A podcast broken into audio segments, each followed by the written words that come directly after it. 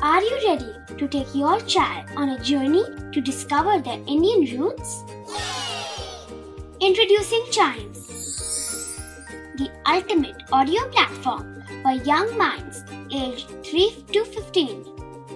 At Chimes, we believe in the power of storytelling to connect children to their cultural heritage.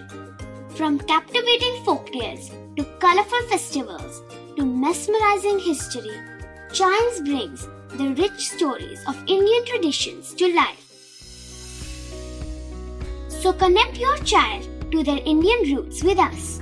Download the app today and start the journey. Search Chimes Kids Audio Stories and Podcasts app on Apple or Google Play Store. Chimes, audio that inspires.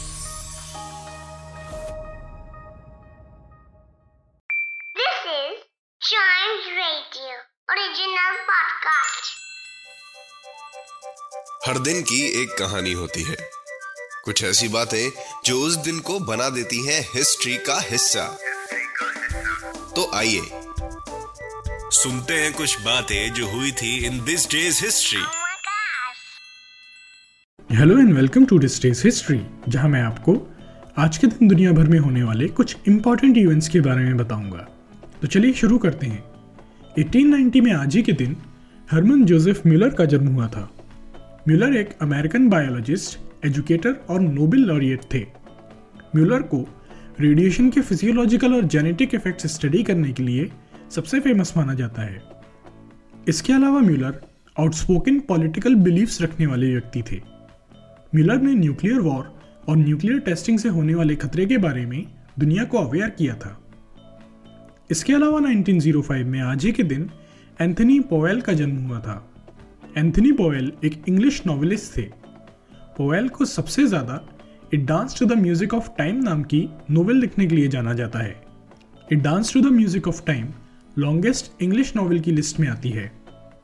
यह novel English political, cultural और military life के movements, manners, power और passivity को comically examine करने वाली एक novel है।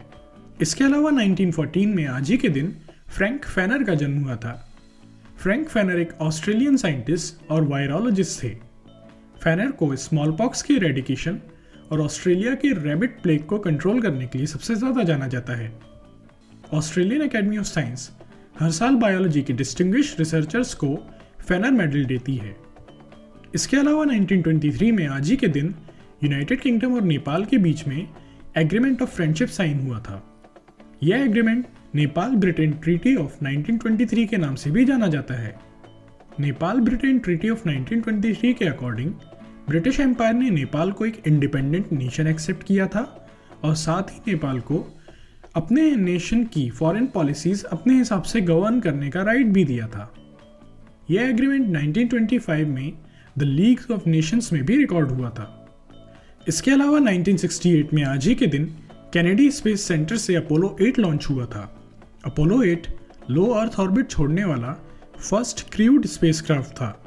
इसके अलावा यह किसी और एस्ट्रोनॉमिकल ऑब्जेक्ट तक पहुँचने वाला पहला ह्यूमन स्पेसक्राफ्ट भी था। इस स्पेसक्राफ्ट के क्रू मेंबर्स ने दुनिया के लिए पहली बार अर्थराइज फिनोमिना को देखा और कैप्चर किया। अर्थराइज मून के सरफेस से अर्थ के दिखने को बोला जाता है। तो आज के लिए बस इतना ही। अगर आप हिस्ट्री के फ़ैन हैं तो चाइम्स रेडियो के इस वाले पॉडकास्ट को ज़रूर लाइक शेयर और सब्सक्राइब करें, जिससे आपका कोई भी हिस्ट्री पॉडकास्ट मिस ना हो जाए। तो मिलते हैं अगले पॉडकास्ट में। तब तक के लिए good bye and keep chiming